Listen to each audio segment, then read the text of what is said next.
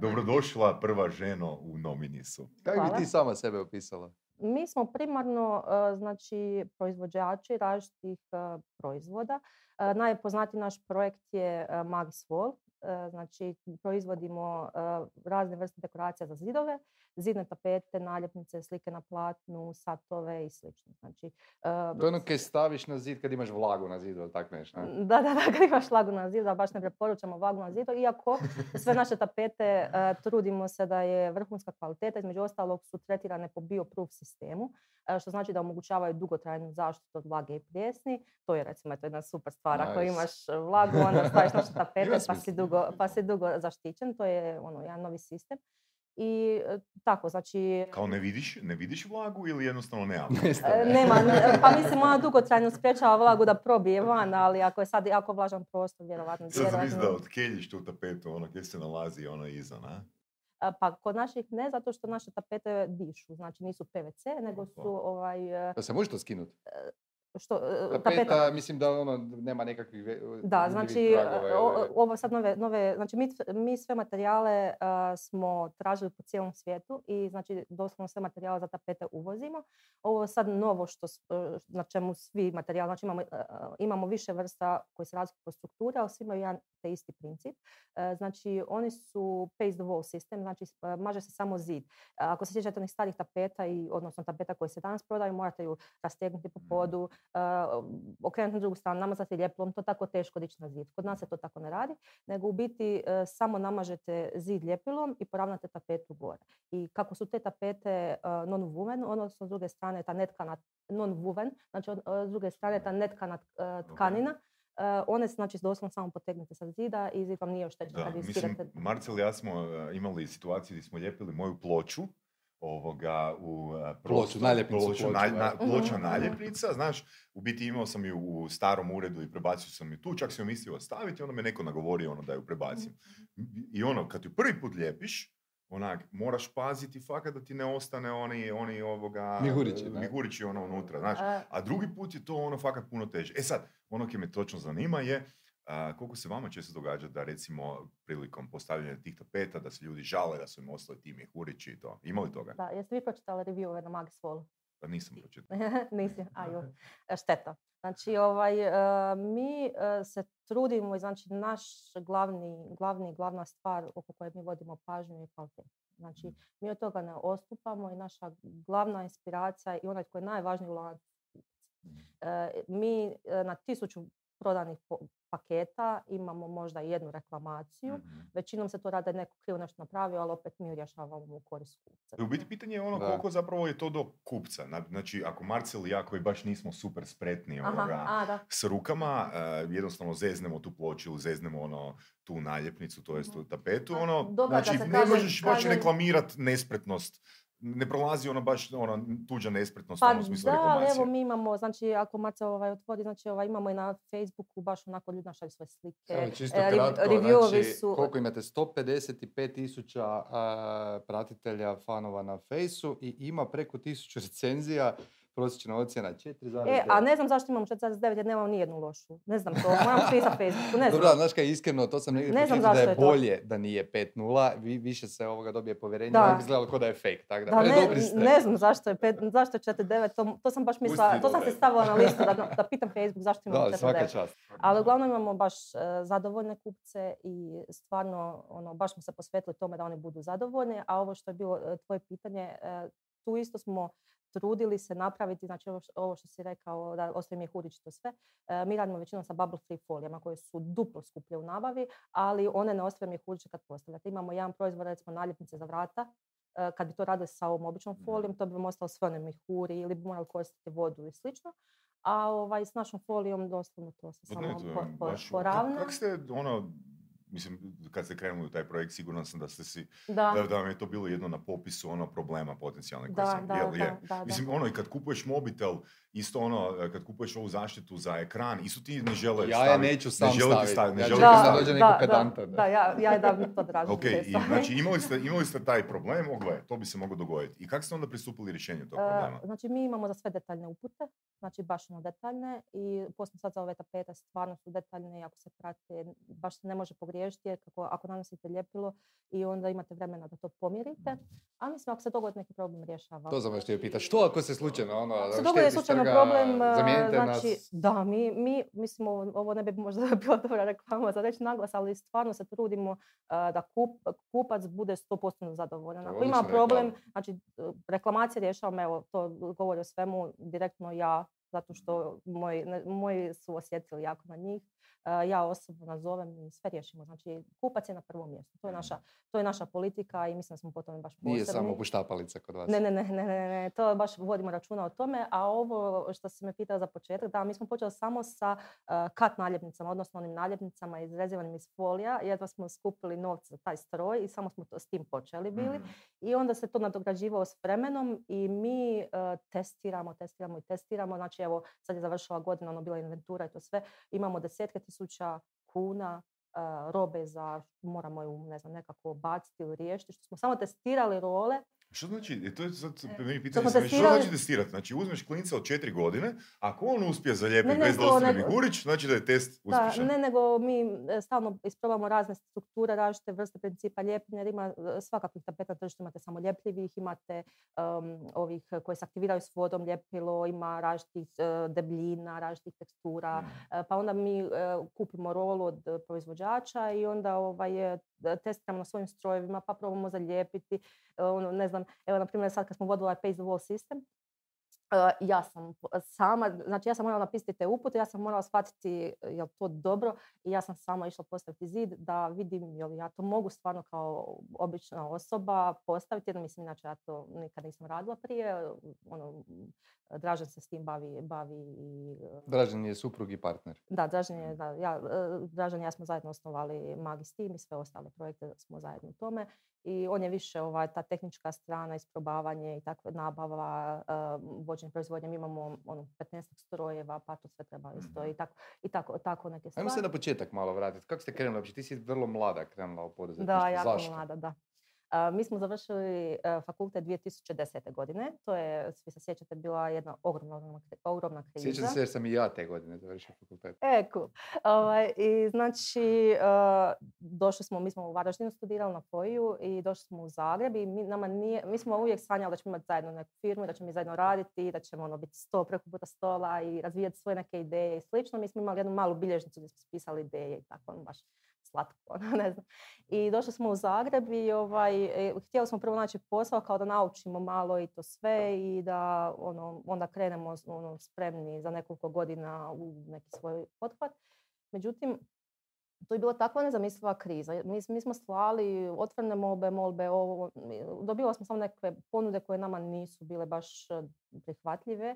I došao je jedan taj moment gdje smo rekli ako mogu oni, možemo i mi. I mi doslovno u radnim knjižicama nemamo ni dana radnog staža negdje drugo. Mi smo otišli i otvorili Magistim. I ovo je anegdota koju sam vada pričala o svim intervjuima, ali je stvarno upečatljiva. Posudili smo auto od njegovog tate, nismo svoj, da odemo potpisati kod javnog bilježnika papire i vozimo se i krenu vijesti na radiju i kaže ovako, znači ja pamtim rečenicu od A do Ž, znači trenutno je u Hrvatskoj takva situacija da se dnevno zatvaraju 3 firme ili obrta. I onako mi se pogledamo, idemo otvoriti firmu. Da. Nice. I mislim, nije to priča koja je lagana i lijepa, znaš, iz bajki, jer mi smo imali jako puno problema, jako puno dugova. Ljudi nemaju novca, sigurno će im treba tapete. Ne, nismo krenuli sa marketinškom agencijom, bavili smo se... To je bio onaj obrt. Ne, to je baš znači, nastavak toga. Znači, marketinška agencija. Znači, mi imamo iza sebe baš 100-tinjak web projekata, imamo jako puno grafičkog dizajna, logotipova, isto strašno puno. Mi smo baš onako radili par godina agencijski posao. I imao smo čak razvijen svoj CMS sustav, to je Dražen CMS sustav i baš smo radili rješenja od nule, od dizajna preko svega što je potrebno i čak imao svoj server koji smo iznajmljivali, uglavnom... Što se dogodilo? Krivo smo koncept, bili smo prejeftini. Okay, to je prva stvar. Najčešća greška koju ljudi rade. Da, najčešća greška. To ja mislim da nam je druga stvar, to isto sa tim serverom i sa tim svim našim rješenjem, CMS-om, to sve. Zakompliciralo vam je to malo. Da, to mislim da je bilo u to vrijeme krivo. Smo bili jako, jako mali, ali nama je to prilično dobro išlo. I znači, zadnji projekt iz kojega smo zapravo kad smo odlučili završiti, mi smo paralelno radili s MagSwallom jedno vrijeme i agencijski posao i dobro, to ću kasnije samo da kažem, i onda smo nakon neke godine pol dvije igrom slučaja jako puno počeli raditi s arhitektima i dizajnerima interijera. I onda su oni od nas htjeli da im crtamo neka rješenja za zid, ali onda kako oni nemaju vremena jer je tapeta zapravo sporen dio kad uređujete interijer jer ima još puno toga za napraviti, tražili su od nas da nađemo tvrtke koje proizvode te stvari. I onda smo mi uočili jednu rupicu na tržištu, a to su ovi natpisi, siluetne naljepnice, to je tada bilo jako popularno. U Hrvatskoj je bila samo možda jedna firma koja se s tim malo jače bavila, ali ne onako baš puno. I mi smo za taj stroj sjedno mogli priuštiti. I tako smo mi kupili taj stroj, imali smo ured, sobu za sastanke, naš ured, jednu malu sobicu gdje smo stavili taj stroj i to smo radili u slobodno vrijeme. Mislim, ne u slobodno vrijeme, nego ne znam, on bi programirao, ja bi išla malo izrađivati naljepnice, onda bi ja crtala, on bi išao izrađivati naljepnice i tako redom. Sobica je bila toliko malo da niste dvoje mogli biti u isto vrijeme u njoj. Ne, htjela sam reći da smo paralelno radili, da, nekad smo radili zajedno, da. Tako i Marcel krenuo s majicama, kužiš, dičete, to doveš. I stao s majicama. To ti je super posao, to bi mogao biti dobar posao. Da, evo, za one koji ne znaju, prije, ne znam, nekih pogodne sam imao ideju da ću ja raditi majice, nekakve custom special premium majice. Kao što vidimo po primjeru. Kao što vidimo, da, napravio sam svoju majicu, da. Ali onda kad sam shvatio koliko tu ima zafrkancije, s tim da ti tu majicu s onim katerom jeftinim koji sam ja kupio, jer kako si rekla, znaš, ne želim sad uložiti 10.000 eura odmah u biznis, ne znam je li da ide, plus ne želim raditi konkurenciju članovima, naravno.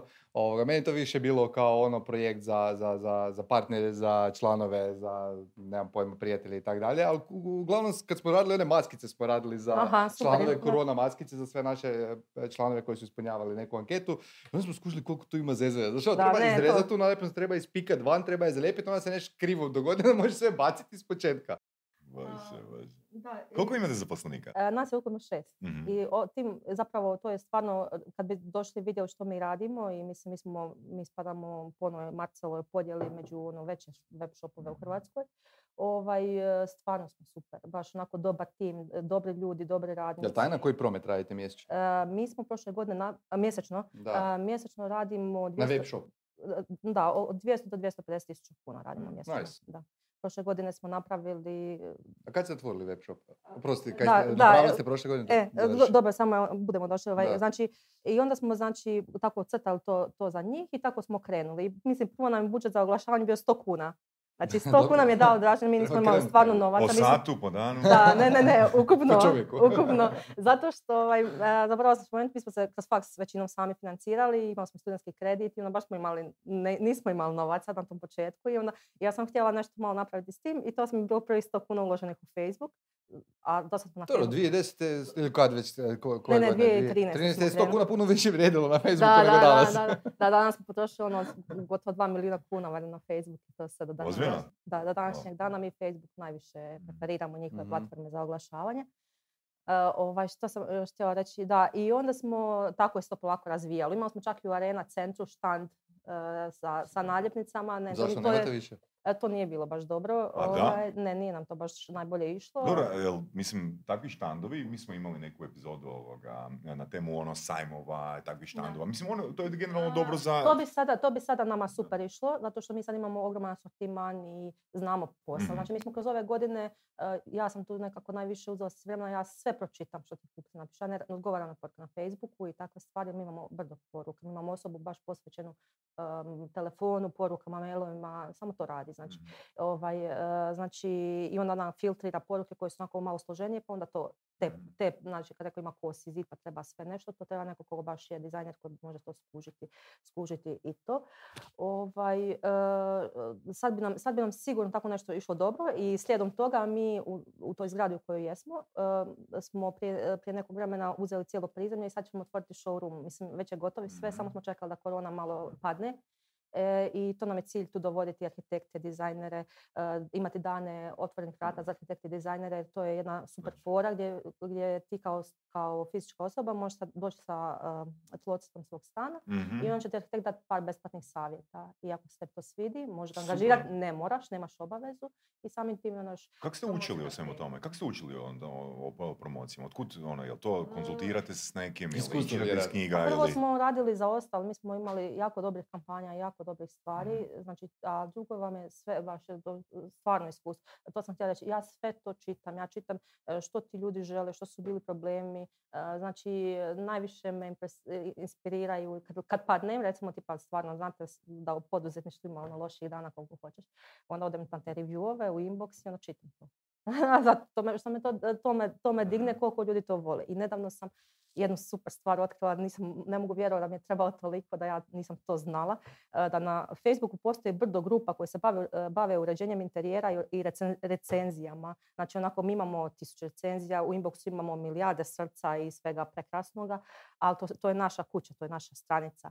Ali kad sam ja utipkala u search tih grupa MagSWall, kad sam ja vidjela koliko tamo kupci naši nas hvale, znači zbog toga ja radim ove poslove, odnosno stvaram svoje proizvode i šaljemo ih u svijet. I to je ono. Znači izgradili ste uspješan brand i po meni je to u principu ključnost svakog web shopa, znači ljudi dosta pričaju o SEO. Ne? Čini mi se da je danas SEO koliko imaš jak brand, koliko te ljudi preporučuju, koliko ljudi s foruma, s Facebooka šalju preporuke prema tvom web shopu. Dobro, mislim treba i SEO, treba i oglašavanje, treba sve, treba rasti, treba newsletter lista, sve to treba, ali ako kupac nije, mi imamo recimo kupce koji nas dalje preporučuju ili recimo imamo kupce koji svaku prigodu, neki rođendan, nešto dolaze kod nas i to je ono što je najbolje i to je ono što, mislim, ja ne bi mogla raditi nešto što nije dobro i što ljudi hejtaju nakon što dobiju, jer jednostavno ja nisam u poslu da im uzmem lovu i to je to, nego mislim ovo je moj život, ovo ja želim raditi, ne sad nužno da to mora biti MagSWall, baš ti proizvodi za zidove, jer moja ta mašta i to sve me vodi stalno i tu je Dražen jedna dobra stvar, onako totalni realist. Ajde, završi ovo sada pa ćeš onda dalje. Da. Super. Ta naša različitost zapravo tako super funkcionira, jer bi ja samo lepršala gore, to onda nije job done. Ne, imaš ovoga podjelu, nekakvu kolbe podjelu. Znači, čula za to, imaš quick starter i imaš oni koji su za follow through. Znači imaš nekoga koji će zapaliti iskru i onda imaš ljude koji će to nastaviti raditi. Ja sam isto onaj koji voli paliti iskre. Da. Dobro, ali ja sam i ovaj follow through jer MagSWall je bio neprofitabilan godinama. Daj o tome priče prvo. Znači, kad ste krenuli? Prvo nam kaže kakav povrat ste imali od onih 100 kuna. Pa nam onda krenulo je, da. I onda sam dobila 200 i rekao sam da mu neću dati te... Ne, rekao sam da mu neću dati te novce, da se materijal mora financirati iz ovog drugoga, da to ostaje za oglašavanje. I tako sam povećavala. I mi danas trošimo mjesečno 20-30 000 kuna na Facebook od tih 100 kuna. Znači, to je tako krenulo. Ali stvarno je krenulo tako. Jer nismo imali više, ali samo sve što smo dobivali, ulagali. Mi i dalje, sve što se događa. Hoćemo, evo sad printe za majice uskoro stiže, pa ako ćemo htjeti. Još jedno pitanje prije nego nam ispričaš priču. Znači, rekla si da ste u svojoj prvoj firmi bili prejeftini. U prvom poslu. Što ste izvukli s toga da ste prebacili na ovo? Znači, kako ste onda u ovom drugom poslu, to je trećem poslu, definirali cijene? Sigurno ne intuitivno. Da, u MagSWall nismo jeftini. To nisu jeftini proizvod, recimo tipa komentari koji nama se jedno znaju javiti od nekih ljudi, to je preskupo ili na Aliju ima ili ne znam. Jeftinije. Mi to se ne obaziramo, mi znamo koliko to košta i kako se to radi, kako je to sve i recimo tipa u odnosu na neku konkurenciju ili nešto tako znamo. Znači, još sam to htjela napomenuti. Mi tiskamo s najskupljim strojevima na tržištu, odnosno strojevima koji imaju najskuplju boju na tržištu. Znači, naš tisak košta u odnosu na neku konkurenciju 3 puta više. Konkurenciju u Hrvatskoj ili... Mislim, inače, svugdje. Mislim, svi mi printamo, cijela industrija sa 3 vrste strojeva. Jedni su solventi, drugi ekosolventi, treći su lateks, 4 i 4. je UV. Mi printamo lateks tehnologijom koja je u potpunosti eko. Znači, to su boje koje znači, doslovno možete jesti s njih. I imamo apsolutno sve certifikate do boje. I to je isto nešto nešto znači. I tako, zaboravila sam što sam bila. Ok, kako ste definirali cijene? Aha, kako sam definirala cijene. Kako ste znali da nećete biti prejeftini? Pa jednostavno, znači tu je taj... Prije su imali obrt u kojem su bili prejeftini. Ne, obrtu smo bili onako, samo to nam je bilo za džeparac, ali u firmi da. Mislim, mi smo radili, pazi, cijelo rješenje koje je bilo stvarno super, web stranice za 10,000 do 15,000 kuna, što je nerealno. To je nerealna cijena, da ti to možeš... Sad bi u tome mogli isto pričati dosta, ali ajmo se vratiti na ovu temu. Došli, Janja inače ima i portal još jedan, znači nismo još došli do portala. Ne, samo ja sam znala da to biti pretežak ovaj put, jer mi stvarno imamo, ja imam još puno ideja i želim još puno industrija se okušati, evo, stvarno jer ima tu dobrih stvari koje mogu prenijeti tamo. A kako smo definirali cijene, znači mi koristimo odlične materijale, skupe materijale, stvarno smo prošli cijeli svijet, znači doslovno iz Rusije su nam stizali materijale, svukud, iz Amerike, svugdje, da bi našli svoje materijale koje mi radimo. Okay. Tisak je neupitan, znači mi imamo klijenta, Marjan Radović, naš poznati fotograf, on je naš i prijatelj i klijent, stalno on ima na Malom Lošinju, ima svoj studio. Njemu su godinama slike u izlogu, tamo gdje su sunčani dani, gdje sunce jako ne blijedi ni najmanje. I mi to tako radimo. To su naše cijene, naši kupci znaju zašto je to tako. Nismo mi sad onako ekstremno skupi, jer postoje puno skuplji od nas, ali taj neki rang je tu sve uključeno. Ako nije tajna, koji su marže? Pa je tajna. Dobro, moraju probati. Da, pa mislim. Većina naše publike bi trebali biti web trgovci, pa ajmo malo pričati o tom web shopu. Kad ste krenuli, koji su bili izazovi onda, koji su sada, i spomenula si da ste onda imali velike troškove, dugove, nešto. Što se tu točno dogodilo u početku i koliko vam je trebalo da dođete do tih 250,000 kuna mjesečno? 2010. smo krenuli, 2013. na početku smo krenuli s tim MagSWallom. MagSWall je bio neprofitabilan jako dugo vremena. Znači, i on je gutao novac i ostalo. Imali smo, znači, strojeve smo kupovali na leasing, kredite i takve neke stvari i to. I stvarno se činilo u tom jednom trenutku sa 27-8 godina, znači jako mlad, ako ovo sad nema smisla, kako smo ulagali dio vremena na MagSWall, ono što sam htjela reći da sam ja i taj follow through čovjek, ja nisam nikad odustala od njega, znači ja nisam ga mogla pustiti nikad, znači mi smo bili potpuno neprofitabilni, 2 puta smo skoro išli ugasiti firmu, znali smo da ako ugasimo firmu ćemo ostati sa golemim dugovima, isto jedna velika priča iza sebe, to možemo kako smo došli na ideju doma. Tada smo došli, da, portal. Znači, baš neka onako teška priča bila to vrijeme. Smo mi bili jako mladi i nikad nismo znali posao baš dobro i ne znam, a voljeli smo uvijek nekako platiti sve, znači i radnike da budu zadovoljni, sve, htjeli smo biti pošteni prema svima i skupljalo se toga sve pomalo da bi došla situacija da sa 28 godina nismo znali sljedeći potez. I tada sam ja ostala trudna i nisam ostala, htjela sam biti trudna, to zvuči ružno, znači i to je malo usporilo i to sve nam dođe u takvu situaciju da ne znaš koji ti je sljedeći potez. Ali uvijek, mislim, ja kažem, isto što i ove godine u koroni, to ćemo vjerojatno doći da to pitanje.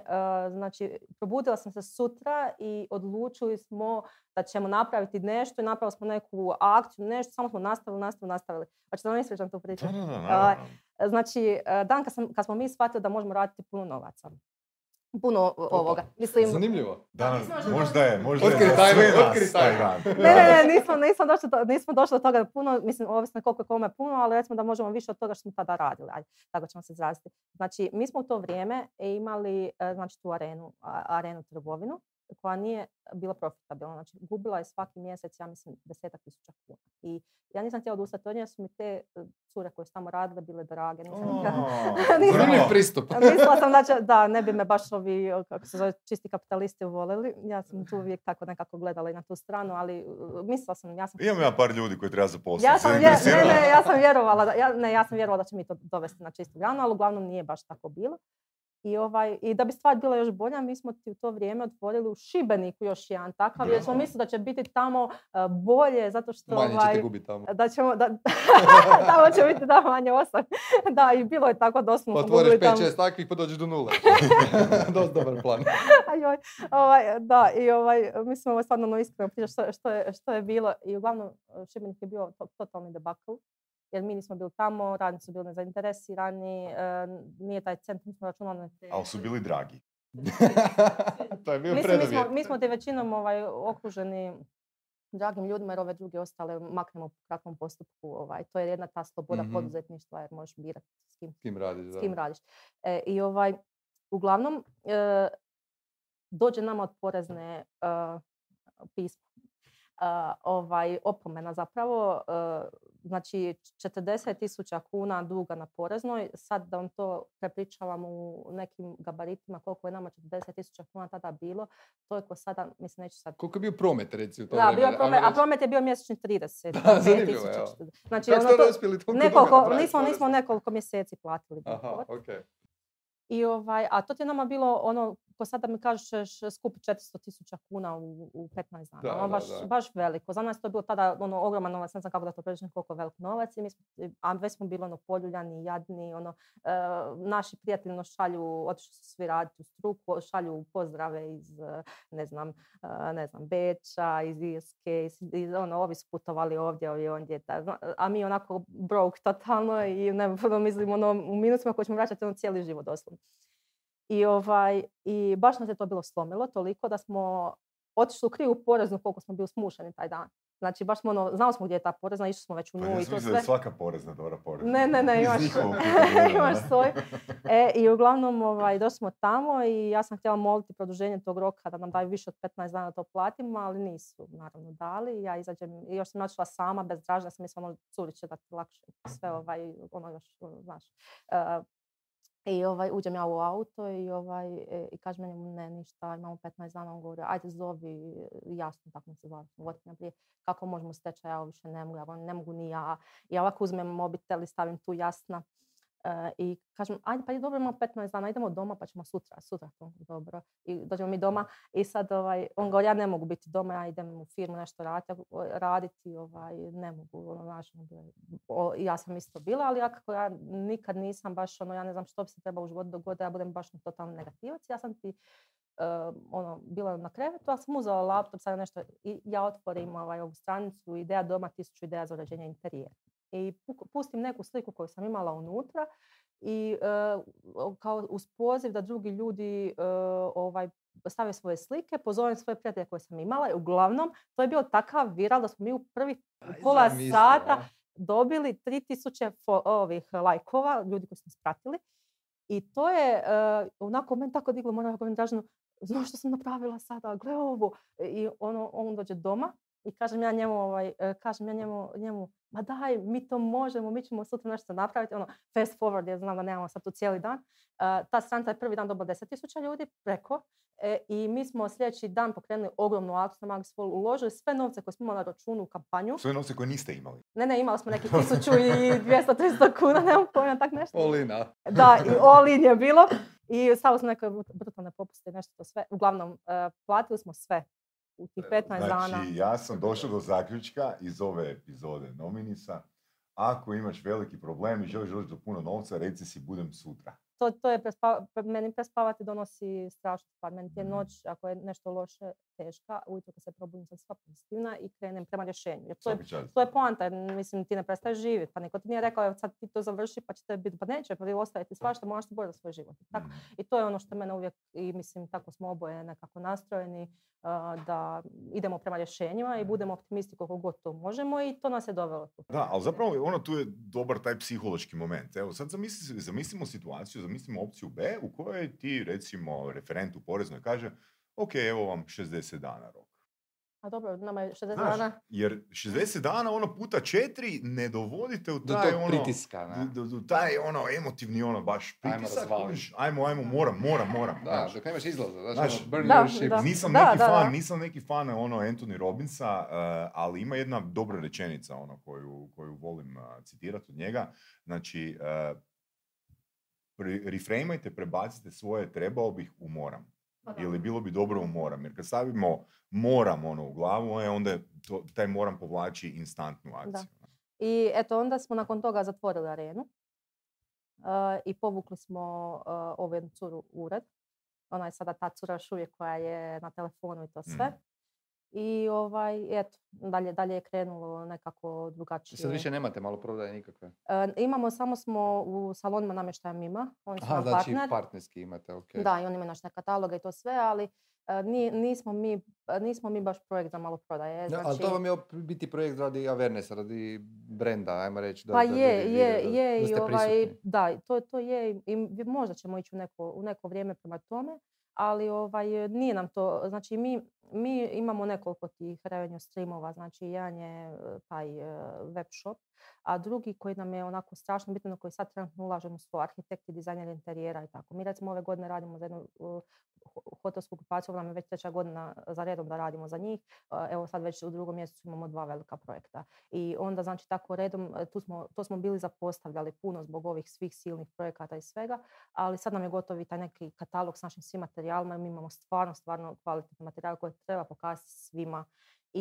I dijelit ćemo to, bit će prek 1000, ne znam koliko smo u prvoj rundi, 1500 komada naručio svim arhitektima, dizajnerima ćemo to poslati na adrese. Svima koga mi smatramo relevantnima. Da, imamo svoju bazu neku i koga mi smatramo da bi mogao biti dobar partner, njima ćemo poslati, ali ne samo u Hrvatskoj, nego i okolica nas isto zanima. Znači, nedavno smo dobili, to je bila velika stvar, ja sam slavila to. Mislim, znam da možda zvuči glupo, ali ja stvarno uživam u tim našim pomacima i da mi tako idemo i to sve. Jedan dobar dizajnerski studio iz New Yorka nam je poslao upit za naše tapete i sad sam je poslao ponudu. I to mi je bilo onako baš fora. Kako su saznali za vas? Instagram, na Instagramu su nam poslali. Hashtag je neki dovukao na našu tapetu. Znači hashtag funkcionira. Da, ali uglavnom sad nam je gotov novi web shop, napokon.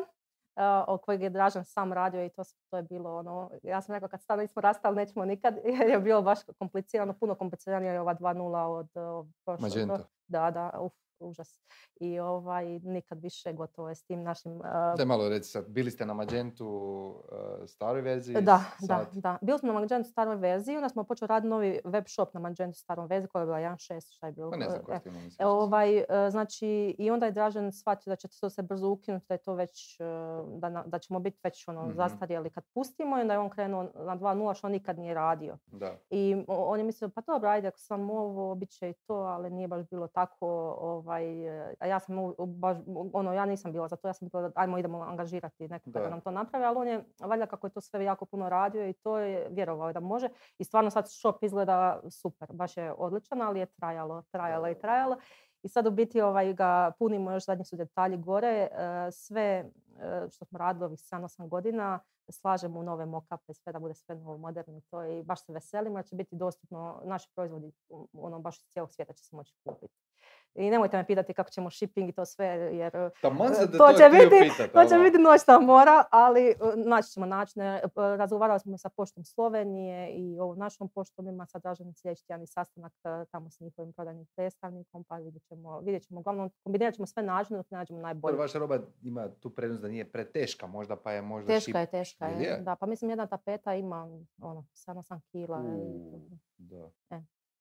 Mislim ako je velika i to, ali mislim jedna tapeta 7-8 kila košta par 1000 kuna, pa nije ni shipping. Pa jesi se raspitivala koliko bi bio shipping paketa od 10 kila do recimo Nizozemsku i... Da, imamo sve, imamo čak i složeno koliko ćemo imati. A ne, nije baš moj to... To jesu malo veći iznos, ja sam gledao. Jesu, znači... za 200, ja mislim, kuna čak da je. Recimo za Bosnu i Hercegovinu i Hrvatsku i Srbiju nam je oko 180 kuna. To za mene sam to baš posebno pitala, jer ova zajednica Ideja doma ima pola milijuna ljudi, ali su ljudi iz cijele regije. To će nam baš dobro služiti. Zato onda sam baš gledala koliko bi tu mogla napraviti. Htio sam samo preporučiti ljudima, za one koji ne znaju, jedan od članova udruge je Aerosender. Aerosender se bavi zapravo povezivanjem svih tih raznih dostavnih službi i onda vi na njihovim stranicama možete dobiti ponudu najbolje cijene za shipping u razne zemlje. Ja više sam ja to znala. Super, odlično. Znači, definitivno otpada opcija plaćanja pouzećem. Ne, mi imamo plaćanje pouzeće. Ne možeš bez pouzeća u Hrvatskoj. Ne u Hrvatskoj, za van. A da, imamo za Sloveniju. Da, za Sloveniju nudi. Kako je se tu iskustva? Pa to smo uveli nedavno, jer nam je sad Slovenija jako narasla i uzimaju ljudi. Mislim, povrati? Da, to sam htjela, to je bilo neko pitanje tamo na grupi, pa sam isto bila komentirala. Mi imamo pouzeće od prvog dana, a imamo sve personalizirane proizvode. Znači gotovo sve personalize. Dobro, zapravo kod vas niti nije dozvoljen povrat, je li tako? Ako je personaliziran proizvod, je li po zakonu? Ne, po zakonu nije, ali mi dozvoljavamo. A vi dozvoljavate. Mi sve dozvoljavamo. Radite van okvira zakona. Da, mi sve dozvoljavamo, samo da kupac bude sretan i hvala kupcima, vraća nam se to, jer mi doslovno nemamo baš tih odbijanja, povrata, sve. Imamo nekad, imamo čak to svoje, zovemo ga skladište povrata i tu vratimo sve proizvode koji su se vratili personalizirani. Nedavno smo imali baš neko loše iskustvo. Kaj radite s tim? Nedavno smo imali baš jedno loše iskustvo, tapeta od 2000 kuna nam se vratila. Da, i moji su se tako naživcirali u firmi i oni su ništa se naživcirali. Ja sam ja to nekako davno prihvatila je to, a mi u biti često doniramo bolnicama, dječjim domovima, ne znam, tako nešto i onda samo treba to stavim, on mi stavi u Excelicu kakva je slika, onda ja samo gledam gdje to mogu skoristiti. I može biti tapeta za vježbu. Koliko ima tih povrata? Pa mi recimo tipa šaljemo mjesečno oko 1000 paketa, imamo jedan ili nijedan, dva, nekad. Ozbiljno. Da, jako ništa, malo. I onda to se uklode, nekad, mislim sad kad se rade, evo recimo tipa, jučer mi je skrenula pažnju kolegica na paket od 3000 kuna, koji je onako mijenjala se 2 puta adresa dostave nešto. I to onda sve zoveš i pitaš kaj se događa. Da, ona je to zvala i ne, ali u biti preuzeo sam na kraju. Ali ne znam, ja sam to tako, jer ne možeš bez pouzeća. Onda jednostavno, ljudi se boje ponuditi to pouzeća, a opet 70% ljudi, bar po nekim šokovima, traže, znači taj način plaćanja. A mi imamo preko 60%, da. Iako primjećujemo zadnjih godina da nam puno uplaćeno na račun više nego prije, ali karticama ili virmanski? Virmanski. Zanimljivo. Znači ljudi su više spremni utipkavati, prepisivati nego unijeti podatke kartice. Još uvijek. Da, a dobro, to da. A koliko imate, recimo, ponovljenih kupnji? Koliko je česta to pojava? Jako česta. Znači, baš kažem da tu je to ono što radimo dobro i da smo stvarno kupcima, mislim, evo, izazvam da pročitaj naše komentare, dobro se stvarno znaš da pročitati, mislim da možemo biti primjer svakome, tamo se kaže uvijek brza dostava, pazi, da ti danas naručiš tapetu kod nas, koja ti je 4 puta 2 metra, znači treba izraditi, mi je sutra šaljemo. Znači, većinom, ako ne, onda je preko osta sigurno, ali većinom šaljemo. Znači, da ti dobiješ unutar 2 do 3 dana tapetu personaliziranu na svoj zid. To je wow moment. Znači, to je onako baš i uvijek su na tu brzinu, ljubaznost, kvalitetu i to. To su naši glavni aduti. I koliko ima ponovljene kupnje? Znači, ne znam baš postotak, sad ako me pitaš, ali je li više od 10%? Da. Sigurno možda 40%. Pa to vidiš i po ovim pozitivnim komentarima, ljudi ako su zadovoljni, obično se i vraćaju. I stalno dobijamo preporučila nam se, moja sestra je kupila, ili recimo tipa ono što znamo vidjeti, tipa neko malo mjesto. Neću sad ali uglavnom nekad znamo to skužiti, onako doslovno svaka druga kuća. Znači oni su vidjeli jedni kod drugih i to sve i to mi je onako super. To se zove socijalna epidemija. Da, nemamo. To je tako Gladwell to opisao. Da, nemamo baš malo selo. Lakše utjecati na taj mali community nego ono. Nemamo baš malo selo u Hrvatskoj koje pa ne ja naš proizvod. Da. I sad mi onako baš prekrasna stvar, ode, ne znam, neku frizerski salon, onako mi slika i onako, vidi baš to. Mislim, mi imamo baš onako puno, mi imamo 10-tak tisuća računa i godišnje, 15-tak, ne znam, točno, baš imamo puno kupaca. Evo, vezano još na Marcelovu temu, je li imate kakav referral program? Nemamo, nažalost, ali bi, znači to je plan za budućnost. Da, to su planovi za budućnost. Sad je zapravo, mi smo se puno straglali s ovim, to sve popeglati, dovesti ga da bude profitabilan, da bude super, da bude sve što smo mi htjeli i to sve. Mislim da će ova godina biti za nas super. Bojali smo se ovog prvog mjeseca zbog korone, jer prvi mjesec i korona i to sve prvi mjesec nama inače bude Pričat ćemo malo o koroni, ali daj sam da se nadovežem za ovaj referral i to mi smo baš nedavno izdali vodič za e-commerce marketing, odnosno jučer smo ga izbacili. U njemu se spominje baš i Dognet affiliate mreža. Za oni koji ne znaju, to je znači sustav preporuka gdje trgovci se mogu na dodatan način oglašavati, znači da vi praktički plaćate samo proviziju za nove kupce. To kod nas nije još toliko zaživjelo, ali mislim da je sad pravo vrijeme za krenuti. Marcel, što znači za nove kupce? Samo jedanput platim proviziju? Sad to ovisi, znači kakvi su ugovori, to treba vidjeti s njima. Ali u principu mislim da je to još jedan kanal oglašavanja koji nije dovoljno istražen na ovom tržištu. Mislim, ja sam čitao dosta knjiga, 10+ knjiga na temu referala i zapravo u nekim knjigama sam naišao na podatak da je zapravo skoro svaka kupnja, odnosno piše statistički podatak, preko 70% kupnji je došlo preko referala. Samo što mi to ne možemo izmijeniti. Mi smo radili istraživanje isto na bazi 2000 kupaca i isto je otkriveno da većina kupaca zapravo cijeni preporuke prijatelja. A mislim većina, nije većina, lažemo. 70% njih pretražuje na Google, ali onda dodatno još tako pitaju svoje frendove ili čitaju mišljenja, recenzije. Ili ti recimo ono, ajmo reći o neki outdoor oglašavanje. Znači ja ti stavim bubu u neku uho da razmisliš o nekom proizvodu, prođe mjesec, dva i ti vidiš ono neki jumbo plakat ili bigboard i to ti je samo trigger na ono što sam ti ja rekao. To je više na razini podsvijesti toga, to ljudi nisu mogli izmjeriti. Da. Ono što mogu kad ih pitaš koliko čitate recenzije prije kupovine i ljudi su rekli da 30% čak njih znači, donosi odluku kupnju na temelju recenzije. Zato ja cijelo vrijeme govorim trgovcima, ako prodaš prvi put, čak nije ni bitno koliko si zaradio, samo da stekneš to povjerenje. Baš to, imate li vi, mislim, vjerojatno imate neke podatke, ono, da li je prva kupnja upravo neka ono, kupnja manjeg iznosa u cilju da kupac stekne neko povjerenje, neki odnos? Ili raste ono... Da, to mislim, na početku možda je bio slučaj s nama, ali kako smo mi baš web projekt i stvarno su naše te recenzije javne i... Zapravo, nema više straha toga. Nema straha, mislim, mi sada imamo, ja mislim da zbog toga imamo više uplatu na račun, sada sve više i više. Jer jednostavno, mislim, kad vi točite tamo i vidite sve te pozitivne recenzije, pa ne može to biti fake. Znači, to su stvarne recenzije koje u biti ljudi opišu svoje iskustvo i sve to. Da, i mi smo više puta... Ali, preko 1000 recenzija. Da, pa dobro, ja se uvijek mogu referirati na Timothy Ferrissa, koji je u roku od 24 sata skupio preko 2000 lažnih recenzija, 5-0 ocjena. Dobro, znači nije da se ne može fejkati sa kapitalom za to i sa dobrom mrežom ljudi, hubova koji će ti to osigurati, možeš i to fejkati.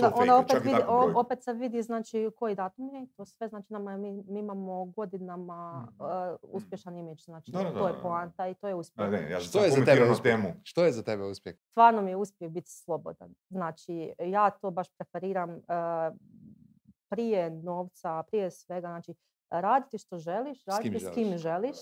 I ali za što trebaš novac? Da, novac, mislim, mi živimo u materijalnom društvu, materijalnom sistemu i trebamo, i da bi ostvarili neke svoje želje, ciljeve, potreban novac. Ako želiš nekog putovati, potreban ti novac. Ako želiš biti u lijepom prostoru, potreban ti je novac. Kupiti novi stroj. Ako želiš kupiti novi stroj, da, potreban ti je novac.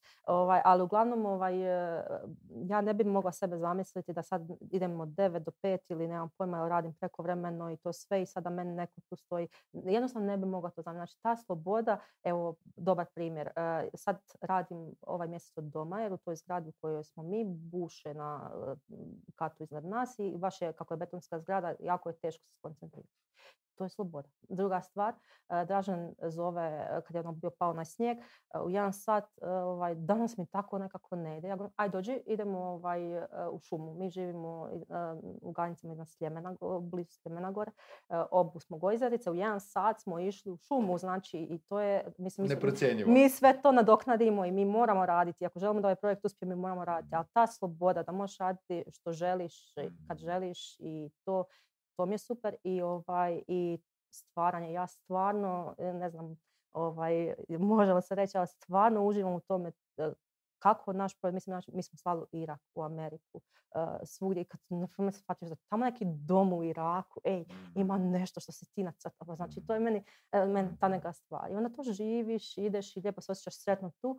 I super mi je to isto što smo mi postigli, da smo zajedno i dobro nam je. Znači, mi se super slažemo i to sve i to i stvarno on je moj najbolji prijatelj, njemu mogu uvijek sve reći i odlično se dopunjujemo u poslu i zajedno odemo dok nije bila ova korona, onda smo obično išli za vrijeme ručka na ručak baš i tamo malo popričati. Znači, to mi isto baš super. Mislim da su to uspješne stvari u životu. Znači, može se raditi s partnerom, a?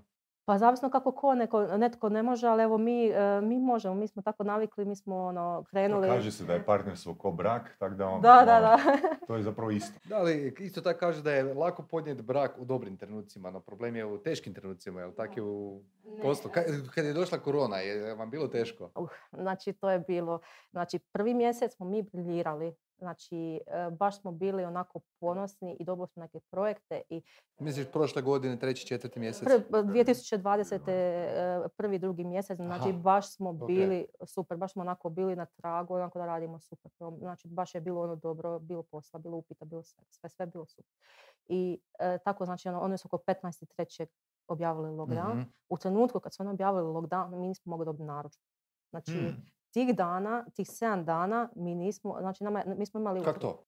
Ne znam što se dogodilo. Ali prvih 7 dana, je li poslije bilo problem? Znači, 3. mjesec smo završili s padom od 40%, odnosno 3. mjesec iduće godine. Mm. I... Ljudi, vi se, možda je, sorry, moram se nadovezati jer sam čitao ta istraživanja i slušam ovoga iskustva drugih trgovaca, ljudi su onda u to vrijeme više bili orijentirani na kupovinu esencijalnih proizvoda. Tako je, tako je. Znači, onda su rasle neke kategorije koje prije nisu toliko rasle. Tako je, i taj strah, mislim, ne znam što će se dogoditi. Da. Mi nismo tada dobro poznali što je korona, koliko je to smrtonosno, koliko je to ovako, onako. To je bio baš neki jedan strah, ja tome to pripisujem. Mm-hmm. U 4. mjestu smo se malo vratili, ali isto smo imali pad, mislim da 25 nešto posto. Da bi u 5. mjesecu napravo najbolji mjesec. Ikada? Zapravo nije baš najbolji, kada je u 1. mjesecu bio jedan veliki projekt od jako puno... Ali ako to izuzmemo... Ali ako ga izuzmemo njega, znači ikada. Znači, a to je bila stvar isto mindseta. Znači, stvarno vjerujem u to. Mislim, znači, kad je to krenulo, kad smo mi... Znači, taj tijan kad nismo mogli dobiti naružbu. Doslovno gledaš kako ti sve što si gradio pred očima propada. Nula. Ne, dobili smo parni, ali mi to je kao na ništa.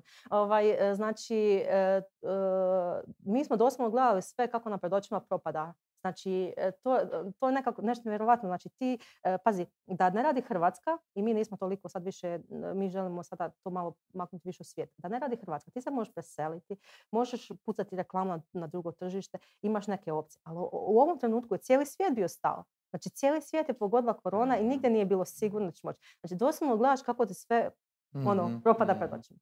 I tada je dogodio se potres, on nas je dodatno potresao, mene posebno. I dogodila se meni jedna privatna situacija sa zdravljem. Mislila sam da je nešto ozbiljno, nije na kraju bilo. Tako da mi se sve nekako, to je taj, ja imam tu teoriju da kad zlo krene, da onda se to mora, dok se ono malo ne ispuca, onda možeš nastaviti disati. Tvoje da ostaneš na nogama dok to traje. I bilo je ono opet stvar, što ćemo sad napraviti? I ja sam samo crtala. Znači, najviše sam proizvoda taj izbacila. Znači, mi imamo 50%, 50-60% su naš dizajn, znači 20% je kupljene licence sa našim preinakama i 20% na šume, baš kupljene licence. Koje su najviše tražene? Pa mislim da je naš dizajn na kraju svega zato što je to nešto drugačije od što možeš vidjeti od svih ostali. I prilagođeno vašem kupcu. Da. I ja sam samo to izbacivala, radila smo akcije, to sve i stvarno se to u 5. mjesecu vratilo i ovu godinu smo na kraju završili sa plusom, znači odnosno na prošlu godinu i baš onako smo samo zadovoljni oko toga jer ono je bilo baš teško iskustvo. Doslovno smo bili što ćemo, nismo htjeli izgubiti svoje radnike, stvarno smo super tim jer mi radimo, izbacujemo puno još imamo kapaciteta unutar tih dečki u proizvodnji, super ekipa. Čak smo tada poslali radnike doma jer nije bilo baš posla, a bilo nas je strah da se ne zarazi, da se mi ne zarazimo jer nam je bio problem ako se neko zarazi, imamo svi u izolaciju. I onda smo ja i Dražen radili svoj posao kao na početku. U prvoj smjeni, u drugoj smjeni smo radili naljepce da zadržimo, da preživimo to razdoblje, da se vratimo svi nazad na posao. I mislim, radnici su to baš jako cijenili jer baš smo i zaštitili u tom periodu. I što sam još htjela reći, i onda uglavnom se počelo to se polako popravljati, ići, naprijediti tako. Mislim, kao i svaka situacija u životu, ako ti dopustiš da padne, spašeš sigurno, nećete ništa spasiti. Ma dobro, ja nemam sumnje u to da ćeš ti uvijek naći neko rješenje, kao što se već dogodilo nekoliko puta. Ja ću se truditi ako meni, mislim, sad ja se jedino bojim, ja se ne bojim toga. Nemoj se bojati, daj neku pozitivnu poruku za naš trud. Ja se bojim samo tih nekih bolesti i toga svega, to mi je nekakav strah. A što se tiče posla, ja mogu mrtva hladna pisati za milijun. Brinuto nećemo na kaj nemaš utjecaj, nema baš smisla. Pa nema, ali to je svima nama čuči tu malo. Ali meni je super jedna rečenica koju ja moj friend s faksa rekao, a odnosi se možda na tebe i tvoje situacije. Čovjek je ko kajsija, treba ga zgnječiti da zamiriše. Pa istino, mislim, ja ne doživljavam to tako dramatično, ja samo onako ustaneš se i sad dan onako bring it on i ideš i mislim, tako ti je svaki dan, Ali zapravo si bila najproduktivnija i najkreativnija. Ja sam uvijek produktivna i kreativna. Ja sam samo bila još onako ekstra pozitivna. Turbo. Jer sam onda morala i držati moral visoko naših svojih zaposlenika. Dražen mi se malo bio poljuljao, ipak je Znači, i otac i to sve ono, pa morala sam držati visoko i to i onda je on postao pozitivan. Tako mi je u biti funkcioniramo, znači jedan padne, drugi onda mora dati više od sebe da digne to, ali znači ti ne možeš, mislim, ja bar ne znam kako ne raditi, ne stvarati. Meni je stalno neka ideja u glavi, stalno mi se nešto i stalno bi nešto radila. Meni je to super. Ja najsretnija sam kad mogu se paliti glazbu i tamo nešto smišljati. Ili posebno sad mene veseli smišljanje novih proizvoda. Sad je ovo jako poznato područje, ove tapete i to sve. Sad ovo nešto novo, to me onako baš veseli. Ajmo mi ovoga dosta u poslu, ajmo mi malo na neka osobna pitanja. Nekako smo s tobom dosta pričali i o tome, ali... Jesi toga izmiksao? Čekaj. Pa jesam, naravno. Ja sam gledala ta pitanja. Mogu ja promijeniti malo pravila igre? Ti si gledala pitanja? Ne, gledala sam intervju, šta ste pravila. Ajde, da čujemo. Čekaj, da čujemo predlog prvo. Znači, svako po dva. Ja sam prva žena ovdje, mislim, dala sam vam tu nekakve osobne stvari, sad svako odgovara po dva pitanja. Svako odgovara? Jel ti, Marcel, na to pristaje? Nikako, mogu pristati na... I pošto to nemamo baš vremena. Znači, imamo vremena za tri pitanja, svako po jedno pitanje. Svako po jedno pitanje. Najhrabriji ili najhrabrija može izabrati jedno dodatno. Ko prvi? Njegovo. Ajde, može. Ajde, izvolite. Evo, ja ću. Kad bi mogao provesti večer s bilo kojom osobom, dead or alive, koja bi bila? Pa mislim da je odgovor na moje pitanje, na ovo pitanje, Richard Feynman, autor knjige, vi se sigurno šalite, gospodine Feynman, dobitnik Nobelove nagrade iz fizike, zato što je razlog zbog čega njega, zato što nisam dobar u fizici, ali... Nisam niti imao interesa prema fizici, ali sam gledao pročitao sam knjigu i pogledao sam njegova predavanja i čak nešto što meni nije područje mojeg interesa, toliko je fascinantan čovjek da me uspio zainteresirati. Ono, ima takav način objašnjavanja kojim se stvarno divim. Umro je, mislim, 1980. godine. Ne? Eto. Dobro, a ja ću sada. Hajde. I preporučam knjigu. Ovo vam nije baš korektno. Piše, kad bi mogao... Opa! Promijeniti jednu stvar na svijetu, što bi to bilo. Ima jedna stvar koju sam ja od uvijek htjela napraviti, koju smatram da bi baš bila dobra za ljude koji bi imaju dosta novaca, ili da se neka organizacija napravi to sve. Raditi male domove za nezbrinutu djecu. Male? Zašto ne velike? U onom smislu da oni mogu još dalje zadržati kao taj neki obiteljski odnos. I onda znači da se ta djeca, to je bilo u okviru mojih mogućnosti, ja ne vjerujem da ću ikad biti multimilijarder ili nemam pojma, ali to mi je onako bila baš želja i to, koliko možeš napraviti, ali da oni dobiju onako dobar start u životu, da imaju dobre odgajatelje, da više obiteljska atmosfera i da ih pratiš poslije. Znači to mi je onako baš bila želja, jer sam nekako... Kroz to vrijeme na fakultetu da se razmišljala o tome kako je grozno, kako ne dobimo svi isti start u životu, kako oni dobiju baš nakon neki drugačiji start u životu. I to bi bilo baš super. Da se to može promijeniti, da sva ta djeca koja su dobila takav neki start u životu dobiju neku super priliku. Ti domovi bi sigurno imali barem 4,9 reviewove. Da. Ne, pitat ćemo Facebooka zašto ne 5.0. Ajdemo. Joj, ja imam baš teško pitanje. Znala sam. Da si kralj u 13. stoljeću i moraš presuditi siromašnom farmeru koji je ukrao kokoš. Kako bi prehranio obitelj, kako bi presudio. Ajme. Marcel. Hoćeš biti iskren ili korektan ovoga puta? Pa bit ću iskren. Ovisi. Jesam ja dobar kralj, jesam loš kralj. Kako će mi recenziju staviti poslije toga? Kako će me gledati moji savjetnici, kako će me gledati narod? Znači, stvarno pitanje ovoga, ali ajde čisto da ne muljam ovoga. Gle, kad si kralj moraš biti uzor narodu, ne možeš pustiti da se neko provuče. Znači, dobio bi neku kaznu sigurno. Ta kazna bi bila ovoga kao primjer drugima da se ne smije krasti. Ali opet ne bi mu, recimo, odrezao glavu, možda ruku tak nešto. Dobar se to lijevu ruku, znaš, nemoj više krasti, to je to. Eto. Hvala ti, Janja, na ovom gostovanju. Bilo je fantastično, mislim da su ljudi mogli puno naučiti i da si zapravo prije svega dobar zapovjednik koji diže moral. Hvala i Saši na ovom, na pomoći i gostovanju. Znači, za one koji ne znaju Surove strasti, najslušaniji podcast u regiji. Hvala Marcel. Hvala Janja. Hvala.